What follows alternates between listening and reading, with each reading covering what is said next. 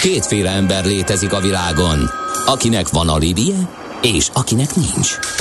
Az elsőnek ajánlott minket hallgatni, a másodiknak kötelező. Te melyik vagy? Millás reggeli, a 90.9 Jazzy Rádió gazdasági mapetsója. Ez nem animi, ez tény.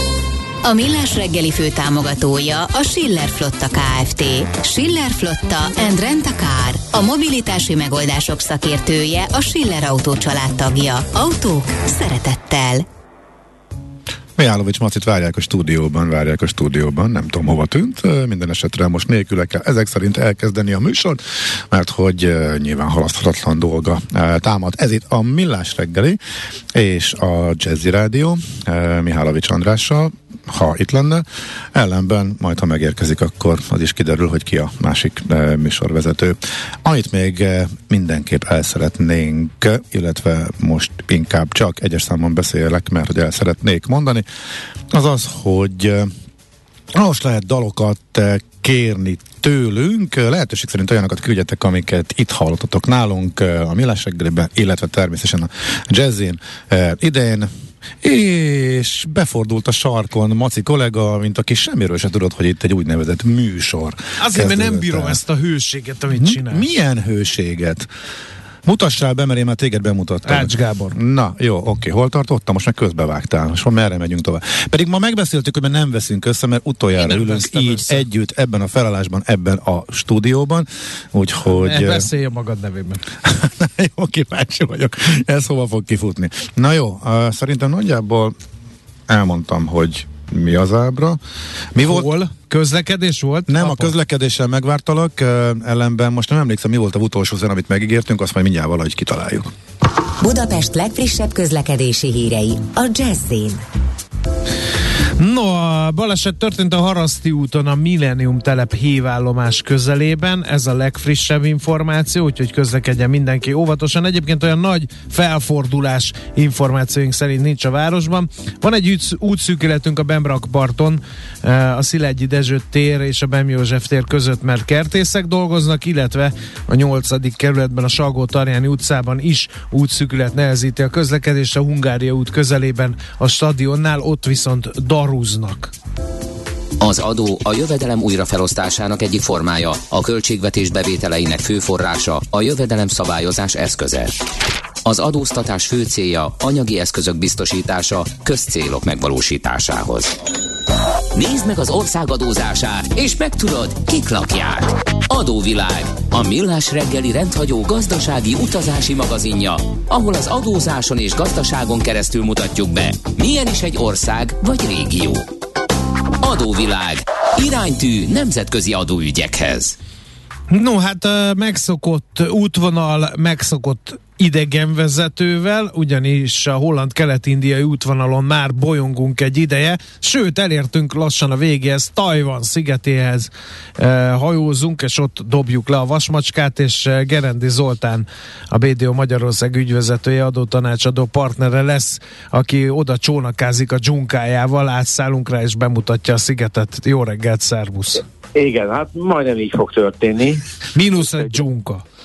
így van, így van. Tehát uh, Taiwanról lesz szó, a kelet-indiai uh, útvonal tényleg utolsó állomása. Uh, jövőre már egyébként nem kereskedelmi utakat fogunk nézni, hanem megnézzük, hogy ott a nyersanyagok útján uh, megyünk majd. Azért is érdekes Taiwan. Taiwannak manapság azért rengeteg esetben előkerül a neve, de e, egy picit most gazdaságilag lesz Tó Boton majd elmondja a politikai vetületét.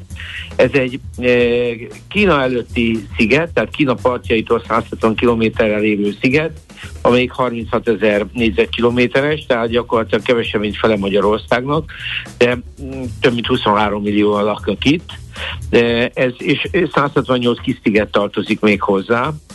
Tehát egy, egy kifejezetten közeli terület, és a, a, a, a fekvése miatt nyilván stratégiailag nagyon fontos Kínának. A másik nagy sziget, a Hainan sziget, amelyik délre van, a, a, ez, ez Kínától keletre van igazából ez a sziget, az inkább délre az a Hainan sziget, az száztékban kínai. Na most a főváros a Taipei, az egy közel 4 milliós főváros. Na most a Történetében a, a, a hollandok tényleg komoly szerepet vállaltak. A VOC az 1629-ben hozott itt létre telepet először, tehát a 17. század elején, és a, a telepnek a célja elsődlegesen a kínai kereskedelem volt. Tehát Kínában akkoriban, eh, ahogy olvastam, eh, monopól, monopólium volt egy csomó mindenre, tehát kínai kereskedőkön keresztül lehetett csak eh, kínai árukhoz jutni, tehát nem tudtak közvetlenül bemenni eh, Kínába a hollandok, ezért, eh, ezért ők a térségben gyakorlatilag egy ilyen helyi hábot alakítottak ki mai nyelven, ahol nem Hollandiából hozták már az árut, hanem e, fémeket hoztak Japánból, és e, azt adták el Kínának, és Kínától pedig vették a klasszikus termékeket, illetve a fűszereket is e, jelentős részben. Tehát ez a fajta kereskedelem Tájvanon már, már, már a 17. században jelen volt, és, de nem volt olyan túlzottan nagy, és a, nyilván a kínai protekcionista intézkedések miatt alakult ez szépen, de abban a nagyságrendben nem ért át. Na most 1683-ban Kína elfoglalta a, félszigetet, ez nem jelentette azt, hogy a, a, a VOC-nak itt megszűnt a léte, de Kínához tartozott, és innen, innentől kezdve egy jelentős migráció is indult el. Majd 1895-ben eh, eh, Japán foglalta el, ők északról érkeztek, és a északon van egyébként Taipei a főváros is, és szépen onnan vették át, hogy Japán miért érkezett ide gyakorlatilag 1890 ben egy érdekes kérdés. Mezőgazdaságilag használták az országot, tehát valószínűleg a kedvező éghajlat miatt láttak ebben fantáziát, és döntően ebbe az irányba is fejlesztették az országot, de ők rakták le az oktatás alapjait, és mindaz, ami egyébként a japán kultúrában és gazdaságban jelentős volt. A második világháború után nyilván Japán elveszítette ezt a területet, és hát elég jelentős pusztítás is volt, majd amerikai támogatással a, a Kuomintang, a, amelyik gyakorlatilag a kínai, hát gyakorlatilag a... a hát a polgári vonal, nem a kommunista. Igen, igen, tehát a, a, a, a, a polgári vagy ilyen, ilyen császári oldal e, képviselői e, kerültek ide, és 49-ben létrehozták a mai Tájvánt, a Republic of China. Ez nyilván a kínai népköztársaságot zavarja, mert most a két Kína hogy van, és ez, ez a mai napig rányomja a erre az egészre. De a lényeg az az, hogy gyakorlatban 1987-ben születik egy megállapodás a, a, a hát Tajván és, és Kína között, ami egyfajta békét jelent. Ez azért jelent békét, mert addig hadi állapot van a félszigeten. Tehát gyakorlatilag a Kuomintang egy hadi állapotos alatti egypártrendszert visz addig, majd utána jelenik meg a több pártrendszer. Tehát azért itt egy elég feszült viszony volt, és érdekes módon 1987-től e, itt a dolgok nagyon megváltoznak. Már a 70-es években is e, elindulnak dolgok, de, de azt látni kell, hogy ez majd későbbi félvezető gyártásnak is egyébként a fordulópontja, tehát 1987 a TSMC, a Taiwan Semiconductor Manufacturing Company-nak a, az alapítási éve is. Na most a, az országról annyit, hogy a dombozata vegyes egyébként, tehát vannak magas hegyei, de egyébként művelhető 22% a művelhető föld is, tehát eh, gyakorlatilag a legmagasabb hegy az, eh, az 3900 méter, szóval azért egy elég, elég, eh, elég sokszínű terület. Egy biztos, Meg lassan az, kezd szűk lenni, nem? Hát érdekes módon azt mondják, hogy ott a populáció most nem nő, tehát ez egy komoly, hogy ez, ez most mit jelent, ez egy érdekes dolog, szóval szerintem Kína árnyékában lenni, ezt fogjuk látni, nem annyira egyszerű dolog. A, a ásványkincse ilyen szempontból nem, nem, nem túl jelentősek, viszont ami, ami jelentős az az, hogy, hogy tényleg ez a 70-es évektől elindulva ez a félvezető gyártásuk, ez valahogy, valahogy itt, itt, itt nagyon megerősödött. Tehát a 1976-ban érkezik meg az RCA, ez a Radio Company America, egy amerikai cég, amelyikkel elindul a félvezető gyártás. A amerikaiak akkor jönnek ide és kezdik ezt az ágat, de elindítani az RCA egy amerikai cég, G érdekeltség is, és próbálnak olcsóban gyártani, ezért kerülnek ide. Majd aztán, ahogy beszélünk, 1987-ben elindul a TSMC, amelyik ma jelen pillanatban a világ félvezető gyártásának a 20%-át viszi, és a tájvani összes gyártón, a TSMC csak a harmadik legnagyobb a tájvani cégek között, az gyakorlatilag a világ 50%-át viszi a félvezető gyártásának. Tehát a, ez, egy, ez egy halatlanul erős e, piac, és ez adja meg egyébként azt a fajta helyi értéket, ami, ami, ami Tájvánnak jár. E, nyilván a mostani gazdasági és politikai helyzet nem nagyon kedvez ennek a, e, ennek a félvezető gyártási iparágnak, a biztonság hiánya az egy komoly, e, komoly gond, de azt látni kell, hogy most már például a TSMC is az USA-ba települ, a Japánba települ és Németországba, tehát úgy néz ki, hogy Tájvánnak ez a lokációja, ez most már a jövőben nem biztos, hogy ilyen erős lesz. Azt látni kell, hogy, e, e, hogy a jelentőségét jelenti mondjuk a Warren Buffett csak mindenkinek mond valamit. A Berkshire Hathaway 2022-ben a legnagyobb részvényesévé vált a, a TSMC-nek. Tehát azért látszik, hogy ez az iparág ez, és a TSMC jövője azért a klasszikus szemek szerint is elég jól biztosított. Ami egyébként Tájvánnak egy kifejezett problémája mostanság, a, az a e, kínai, e, ez a brain drain, tehát hogy elviszik a, a, a, a jó tudású embereket, tehát eleve a, a tájvani félvezetőgyártás nagyon komoly kínai nyomás alatt van, egyrészt ugye az ipari kémkedés okán, másrészt pedig a szakembereket szívják el e, Kínába, Nyelvi problémák nincsenek, mert a kínai, ugyan a sziget lakosság az egy kicsit ilyen sokszínű, jelentős több, a többség messze kínai, és azért a mondani nyelvet beszélik is, de úgy néz ki, hogy most már rendkívül jó a, a kínai munkakörülményekhez, eh, tehát a kínai munkakörülmények is rendkívül jók, és azért eh, ez a fajta munkaerő elszívás is jelentős. Szóval úgy néz ki, hogy eh, ez, ez a, eh, a kelet-indiai társaság elindított valamit, messze nem azt, ami ma van, de már a Tájván gyakorlatilag a világ egyik legérzékenyebb pontjává vált. Eh, egy nagyon erős gazdaság, az egyfőre jutó GDP az kétszeres magyarok 33 ezer dollár, tehát nagyon-nagyon komoly, de a jövőképe azért nem olyan... Bizonytalan, egyszerű. igen, legalábbis. Igen, csak azt kell tudni, hogy ez az iparág, eh, ez, tehát a, a tájvániaknak az oktatási rendszere és eh, minden nagyon fejlett. Tehát eh, gyakorlatilag azt, hogy ez a félvezető iparág több évtizeden keresztül ugye a négy tigris formájában ekkora úrást tudjon elvinni, tehát a TSMC-re azt mondják, hogy évi 19%-os növekedést hoztak 94-től, tehát elképesztő ütemben növekedtek, és ez egy nagyon erős oktatással volt összekötve. Tehát itt azért a, a Szigetnek egy nagyon komoly uh, tudás háttere van, és nagyon komoly fejlesztéseik voltak. Tehát ők nem csak felhasználtak, hanem ők maguk is fejlesztettek, és ez egy nagyon komoly dolog, mert hát gyakorlatilag erre épült egy csomó olyan a Foxconn-tól kezdve egy csomó, de rengetegen gyártatnak itt. Tehát ez egy nagyon, nagyon érdekes dolog. Na most...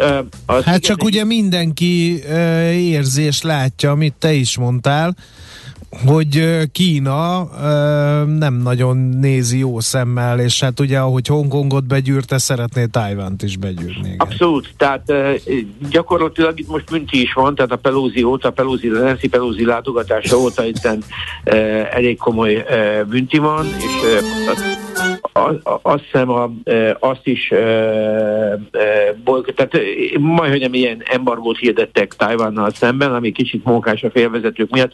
Várhatóan valószínűleg Kínában is ez jelentős a félvezetőipar, így a, a csipgyártás szerint, de szerintem ők se tudják nélkülözni, viszont azt nem mezőgazdasági termékeknek a, az exportját Kínába e, talán akadályozták. Szóval ilyen marginális e, oldalról, de szimbolikusan egy pici e, kereskedelmi feszültség is bekerült a rendszerbe.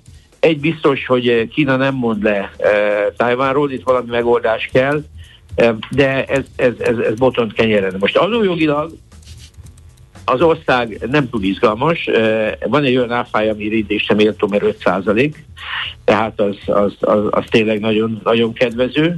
A jövedelemadói azok, azok úgymond szokásosak, vagy semmi különleges nincs bennük, mert a társasági adójuk az gyakorlatilag 20 százalék. Tehát van egy adómentesség 120 ezer Taiwan dollárig, vannak különböző, különböző más más modellek is, de kifejezetten azt lehet mondani, hogy nem túl előnyösek ezek a tájványi adómodellek, tehát ők nem az adón keresztül értékezte el ezt a... Ezt hát a közszerelő üzem, nem egy adóparadicsom, mint igen, de ők saját innovációval rendelkeznek. Uh-huh. Tehát ez nagyon komoly, tehát ott a, a helyi fejlesztés is nagyon komoly. Tehát bizonyos, én, én nem értek a félvezető gyártáshoz, de a félvezető gyártásban itt, itt ilyen már nanométerekről van szó, meg itt megvannak, hogy milyen méretű csipeket tudnak gyártani, és ők, ők a legelején vannak. Tehát ők a legfinomabb méreteket is le tudják gyártani. Tehát most eh, ha szétszednénk a mobiltelefonokat, meglepődnénk, hogy mi, milyen szinten, milyen szintű technológia van bennük, ezt ők tudják, és sőt, még emögött is tudják. Tehát gyakorlatilag ők ők a csipgyártásban ezek a szintek, hogy ki mekkora, milyen vastagság, milyen méretű csipet tud gyártani, ott, ott dől el, ahogy én értettem, a, a, hogy ki a ki az igazán erős, és ebből ők nagyon erről vannak. Tehát ők a legkisebb méretet is elég maga biztosan gyártják. Hát ebből ered ez a borzasztó erős uh, tájvani piaci, uh, piaci rés, uh, vagy rész, 50 százalék, de a TSMC-nek is a saját 20 százalékos piaci részesedése globálisan azért az elég meggyőző szám.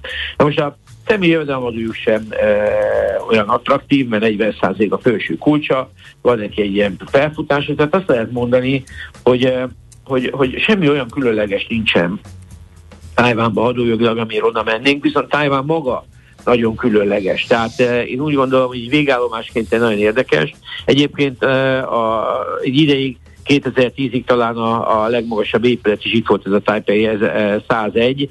Tehát eh, ők ilyen rekordtartó nemzet, Hát kíváncsi vagyok, hogy ez a, ez a következő évtized ez mit fog nekik hozni.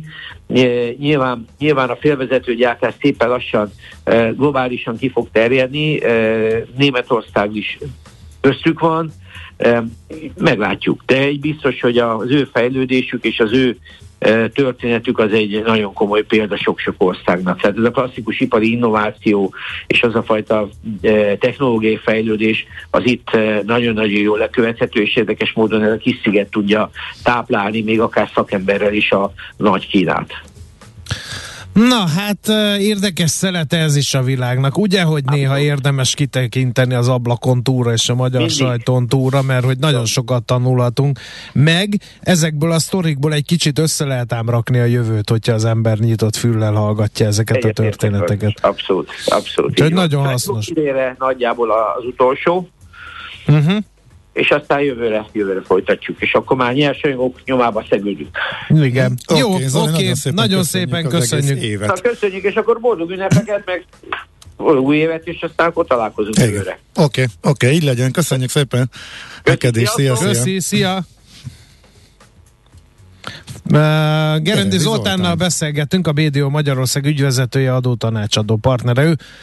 Jönnek Schmidt-Andi rövid hírei, aztán pedig Feledi Botont külpolitikai szakértő néz majd be a kulisszák mögé, hogy hogy telnek a tajvani hétköznapok.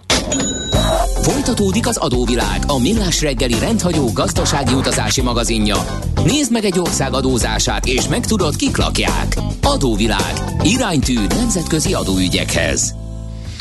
Feledi Botont külpolitikai szakértő vázolja a tajvani e, mindennapokat. Azt gondolnánk, hogy ott van a nagy sárkány a szomszédban, hatalmasra tátja a száját, ezért a tajvaniak kialakítottak egy sündisznóállást, a belpolitikai viták elsimultak, mindenki egyetért, mindenki kitűnően bánik a lőfegyverekkel, és e, mestere a partizán hadviselésnek, e, úgyhogy egy, egy mini Spárta Ázsiában e, Tajvan, de a te feladatot, hogy árnyald ezt az általam felvázolt végtelenül demagóg képet. Szerbusz, jó reggelt! Sziasztok, jó reggelt kívánok! Hát mit sem kívánhatna az ember, mint egy remek képzavart így a szintítás. Az pártát Ázsiában, amint Svájcként védi magát. Um, nagyon jó hangzik egyébként. Az a helyzet, hogy ugye a svájciaknak is 700 év kellett, hogy a közös ellenségekkel szemben nemzetté formálódjanak és hatékonyan működjenek. Ebben nem állnak rosszul a de még nem tartanak itt. Tulajdonképp azt is mondhatnánk bevezető után, hogy meglepő módon Uh-huh. Um, tehát például ez a um, védelmi költségvetés, amin itt elképesztő vitatkozunk, hogy az ukrán háború fényében azért tényleg 2%-ra el kéne tornászni. Most ez Tajvanon is 2,3% körül áll, pedig azt gondolná az ember, hogy már évtizedek óta 8-10%-os uh, óriási költések vannak, de igazából nincsenek. Uh, tehát ez egy most, mostanában elindult uh, frissebb fordulat, hogy a tajvaniak is komoly mennyiséget költenek fegyverekre, hogy az amerikaiak most már hajlandók eladni ezeket a fegyvereket, fegyverrendszereket, um, és gyakorlatilag a tajvani hadseregről jelentek meg hát realisztikus, de a világpolitika szempontjából aggasztó jelentések, mert hogy nem annyira egy kínai invázióval szembeni aszimmetrikus hadviselésre rendezkedtek be, mint azt nekik a Pentagon egyébként hosszú évek óta javasolja. Tehát itt ugye kicsi olcsó eszközökkel lehetne nagyon nagy károkat okozni az inváziós haderőnek, a kínaiaknak, nem pedig arra kéne készülni, mint mondjuk 45 után, hogy majd visszafoglalják Kínát.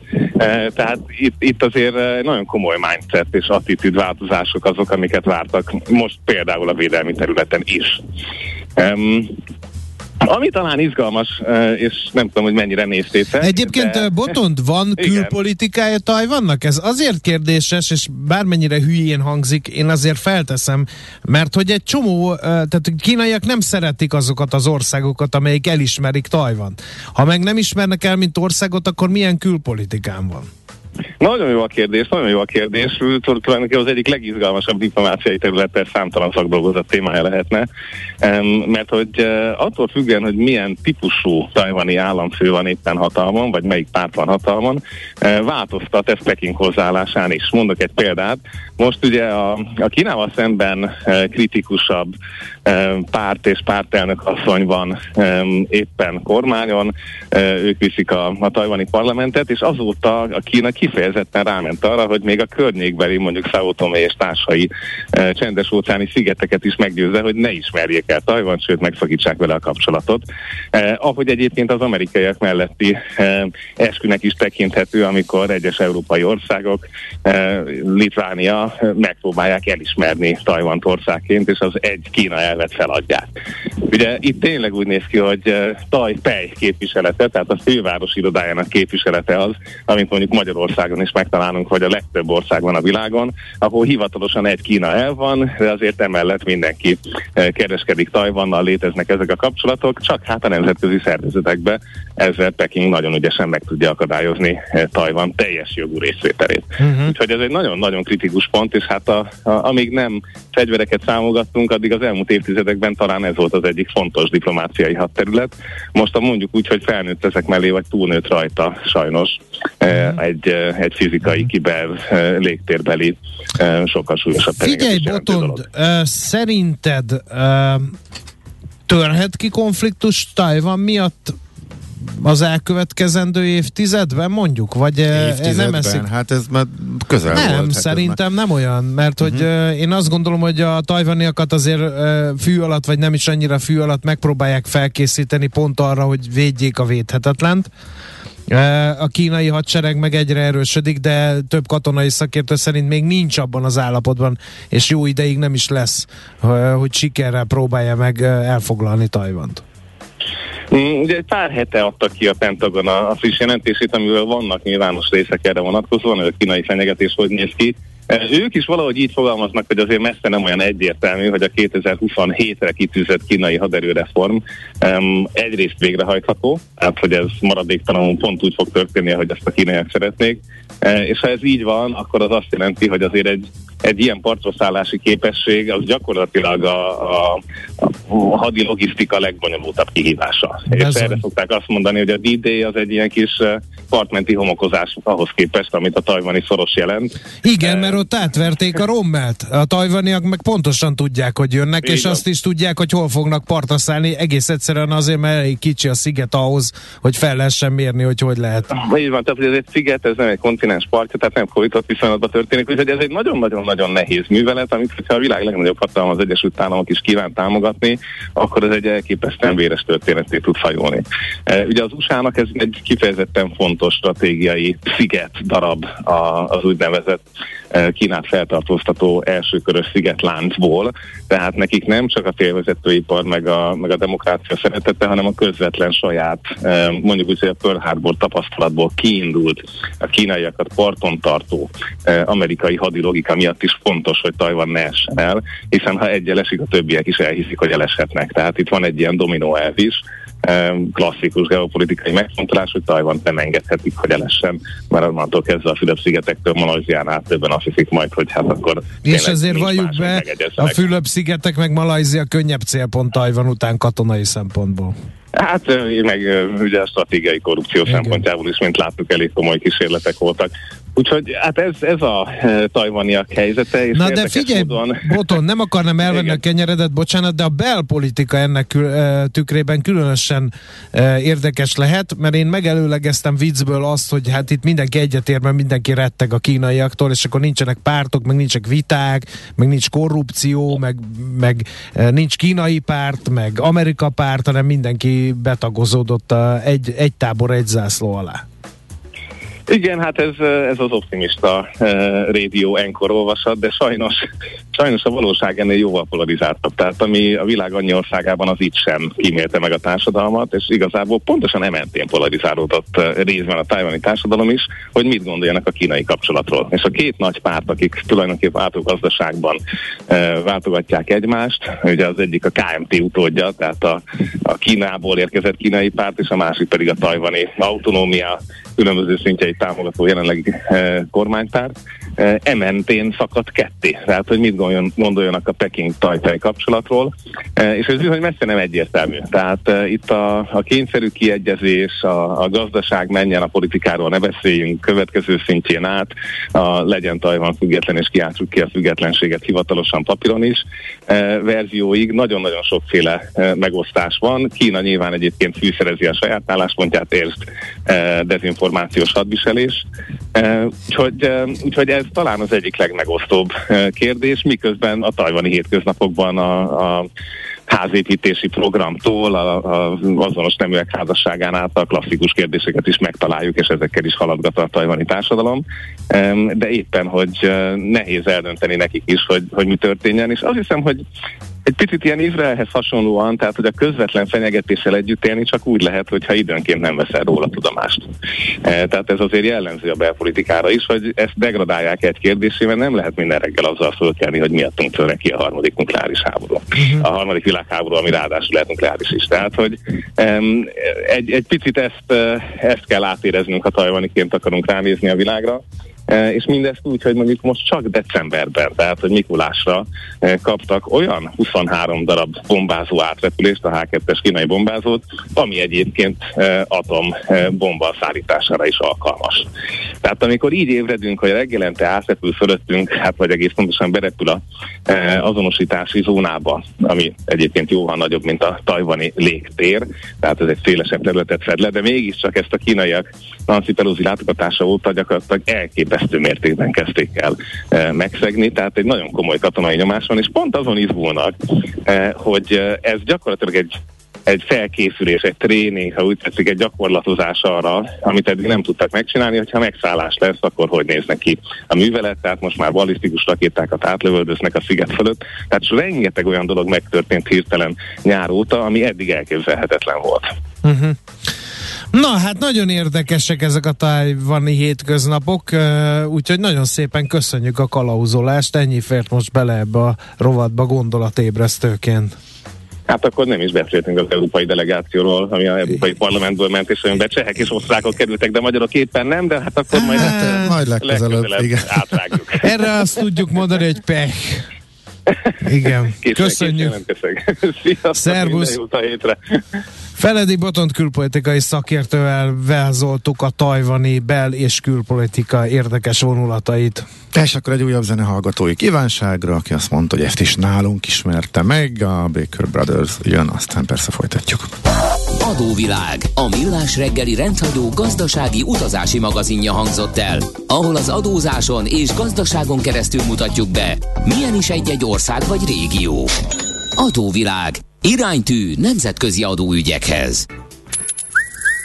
Aranyköpés a millás reggeliben. Mindenre van egy idézetünk. Ez megspórolja az eredeti gondolatokat. De nem mind arany, ami fényli. Lehet kedvező körülmények közt gyémánt is.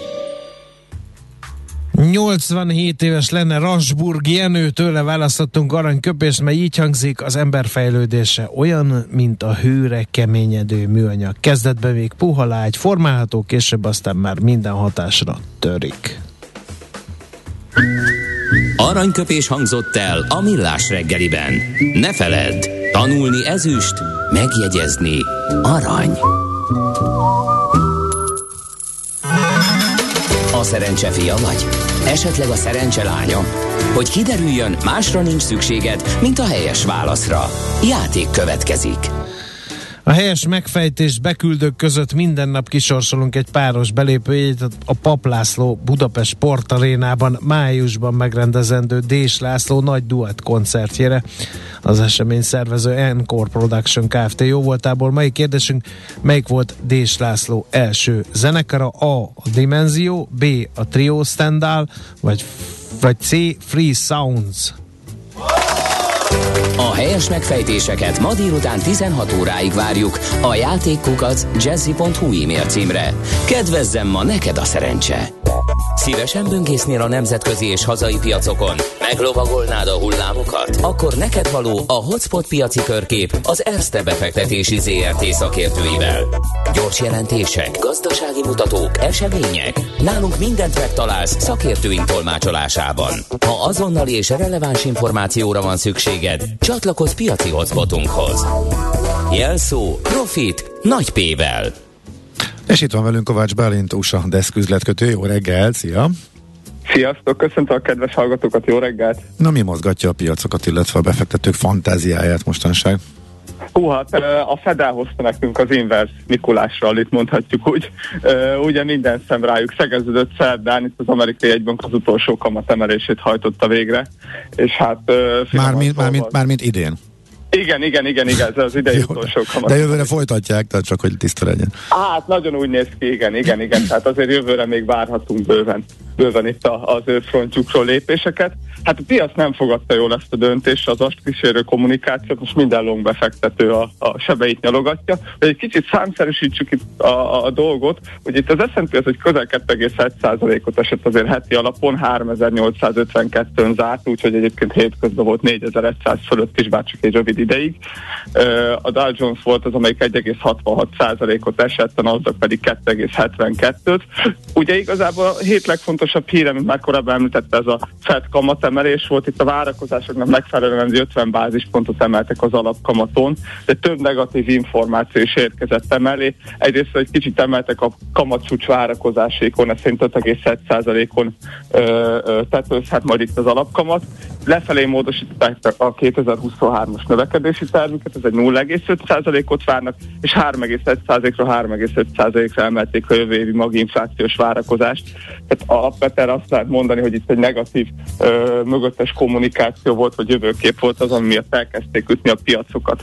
Vállalati fronton két érdekes ö, ilyen kis hír jelent meg, az egyik a Pfizerrel volt kapcsolatos, a hírek szerint ő lehet az ő Paxlovid gyógyszere lehet az első befutó itt a kínai COVID-19 harcba, tehát ez lehet az első úgymond nyugati gyógymód, amit a, a kínai esetleges nyitásnál eszközölnek. Erre azért elég jól mozgatták a, a papírnak a a, az árfolyamát, érdemes lesz őket a e, héten nézni, illetve a másik a Tesla volt. Ugye, hát a kínaiak ugye nyitnak, e, igen, elengedik igen, az éró, vagy lassan elengedik az éró Covid e, politikát, viszont e, emiatt elég gyorsan nő a fertőzöttek száma is.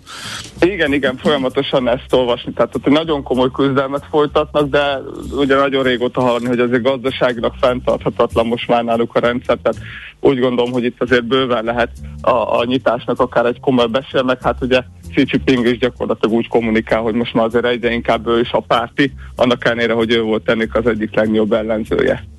Uh-huh. Na, a Tesla mi volt? Igen. Az... Tesla, Tesla, hát 6 milliárd dollár értékbe adott Elon Musk értékpapírokat. gyakorlatilag Kell a lé a Twitterre. Kell, igen, igen, igen. Tehát mondták, hogy ez alapvetően a Twitternek a likviditásának a biztosítása miatt adt el. Ez csak egy érdekesség, hogy egyébként tavaly 17% volt a részesedése még a Tesla-ban, Elon Musk most ez 13,4%, tehát azért elég komolyan ütik egyébként rá a, a részvénynek a, az árfolyamát. Érdemes lesz ezt, ezt is nézni, mert bármelyik hír egyébként elég magas bétájú papírról beszélünk. Hát meg a szavazást, mert most meghirdette éjjel a szavazást a Twitteren önmagáról, és azt mondja, hogy ha a Twitter népe úgy dönt, hogy ö, hagyja ott a Teslát, akkor ő bizony átadja a Tesla vezetését, de hogy is a Teslát, a Twitter vezetését pont. Twitter, igen. igen, igen, igen, akkor ő távozik. Ugye még talán az is lehet, hogy ez mondjuk jót tesz a Teslának, hogyha őt mondjuk a Twittertől elküldik a twitterezők, akkor több ideje marad a Teslára, és akkor bejelentheti, hogy oda koncentrál. Hát még az is lehet, lehet, hogy ez a cél, és, ez, és az egész szavazással ebbe az irányba akar ő mozdulni. Minden esetre egy nagyon érdekes dolog, hogy ezt ő most meghirdette. Jelen állás szerint most a, többség 50, mennyi? 57-58 százalék azt mondja, hogy, hogy húzan ő a Twittertől, úgyhogy itt még sok érdekes hír lesz, ami nyilván kihat a Teslára is. Igen, igen, abszolút, és tényleg megfigyelte ez az ellentétes mozgás benne. Tehát a, a, Twitterrel kapcsolatos hírek, illetve a Tesla az abszolút ez játszik, hogyha az egyikben rossz hír jön az Elon, úgymond Elon Musk oldalra, akkor a másik jól reagál úgyhogy mindenképpen érdemes lesz a Teslát nézni. Uh-huh. Ami még pontos hír lesz igazából, olyan makrohírek jönnek még a héten, ugye jön a, a harmadik negyedéves végleges GDP adat, itt egy 2,9% a várakozás, ugye az első becslés 2,4 volt, tehát itt azért egy felfelmódosítást várnak, illetve pénteken jön a novemberi kor PCI, ez a, a személyes fogyasztási kiadások árindex, ezt ugye azért nagyon fontos, mint meg a Fed nézi nagyon erős szemmel, hogy ez egy nagyon inflációs mutató, ugye, amit ők vizsgálni szoktak, itt egy 0,3%-ot várnak, ezen belül pedig, vagy ezen kívül pedig egy-kettő ingatlan szektoros adat jön, jön építési engedélyek száma, használt és új ingatlanok értékesítése, tehát ott is érdemes lesz egy-két céget nézegetni erre a frontról, illetve lesz két nagyon komoly jelentőnk egyébként a héten, a Nike, illetve a Micron. A Nike Nike az kedden jelent piaczárás után, uh, itt egy éves szinten 22,9%-os LPS visszaesést várnak, és az negyedéves alapú 31,2%-os csökkenés, ugye 0,64 dollár uh, az LPS várakozás, árbevételben pedig 12,57 milliárd dollárt várnak, ez egy 10,7%-os növekedés éves szinten, negyedéves alapon pedig egy ilyen minimális 1% körüli csökkenés. Itt megint érdekes lesz a kínai nyitás hatását nézni, meg a gyengülő dollárét, ugye a Nike-nak az árbevételének kb. 60%-a Észak-Amerikán kívülről érkezik, tehát olyan országokból, ahol alapvetően nem a dollár a, domináns deviza. Ezért lesz érdekes nézni, mert igazából Észak-Amerikából egy elég jó árbevétel guidance várnak. Azt mondják, hogy egy 14%-os növekedés lehet benne Európában és a közel szinte egy kisebb, de azért növekedés, tehát egy 4% körüli, és Latin Amerikában és távol Kína kivételével szintén 14%-os árbevétel növekedést várnak. Egyedül a kínai font gyengélkedik, itt várnak egy ilyen minimális visszaesést, illetve azt lesz még érdemes nézni, hogy ők hogyan tudnak megküzdeni ezzel a készlet felhalmozódással, ami náluk ugye elsősorban marzsokban jelenik meg, ez azért egy kisebb pozitív eredményhatást válthat uh-huh. csak ki. Okay. Ami, uh-huh. Ami a Micron illeti, ott ugye egy 0,03 dolláros mindössze az LPS várakozás, ez egyébként egy éve 2,16 dollár volt.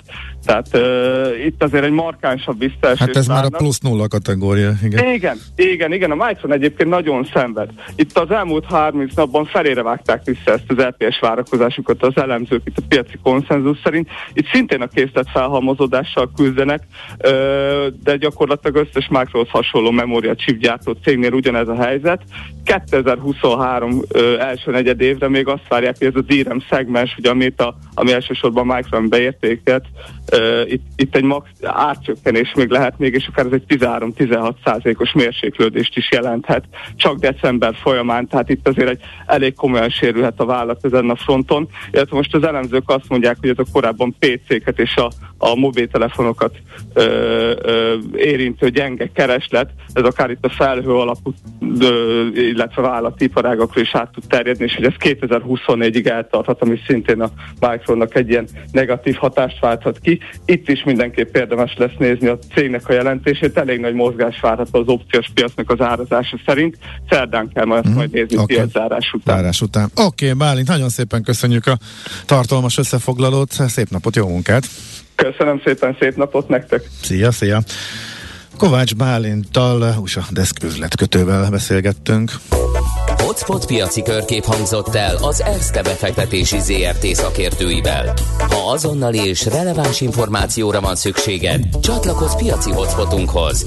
Jelszó Profit nagy P-vel. Na, Mackókoma, mindjárt üt az utolsó óránk, és abban ráadásul Mihálovics gazda rovat is lesz, nagyon örülök. Most sírek jönnek előtte.